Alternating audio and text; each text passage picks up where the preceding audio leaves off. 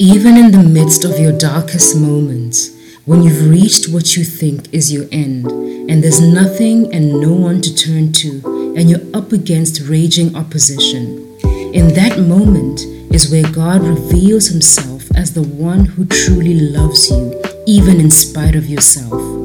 He is with you, and He wants you to know that.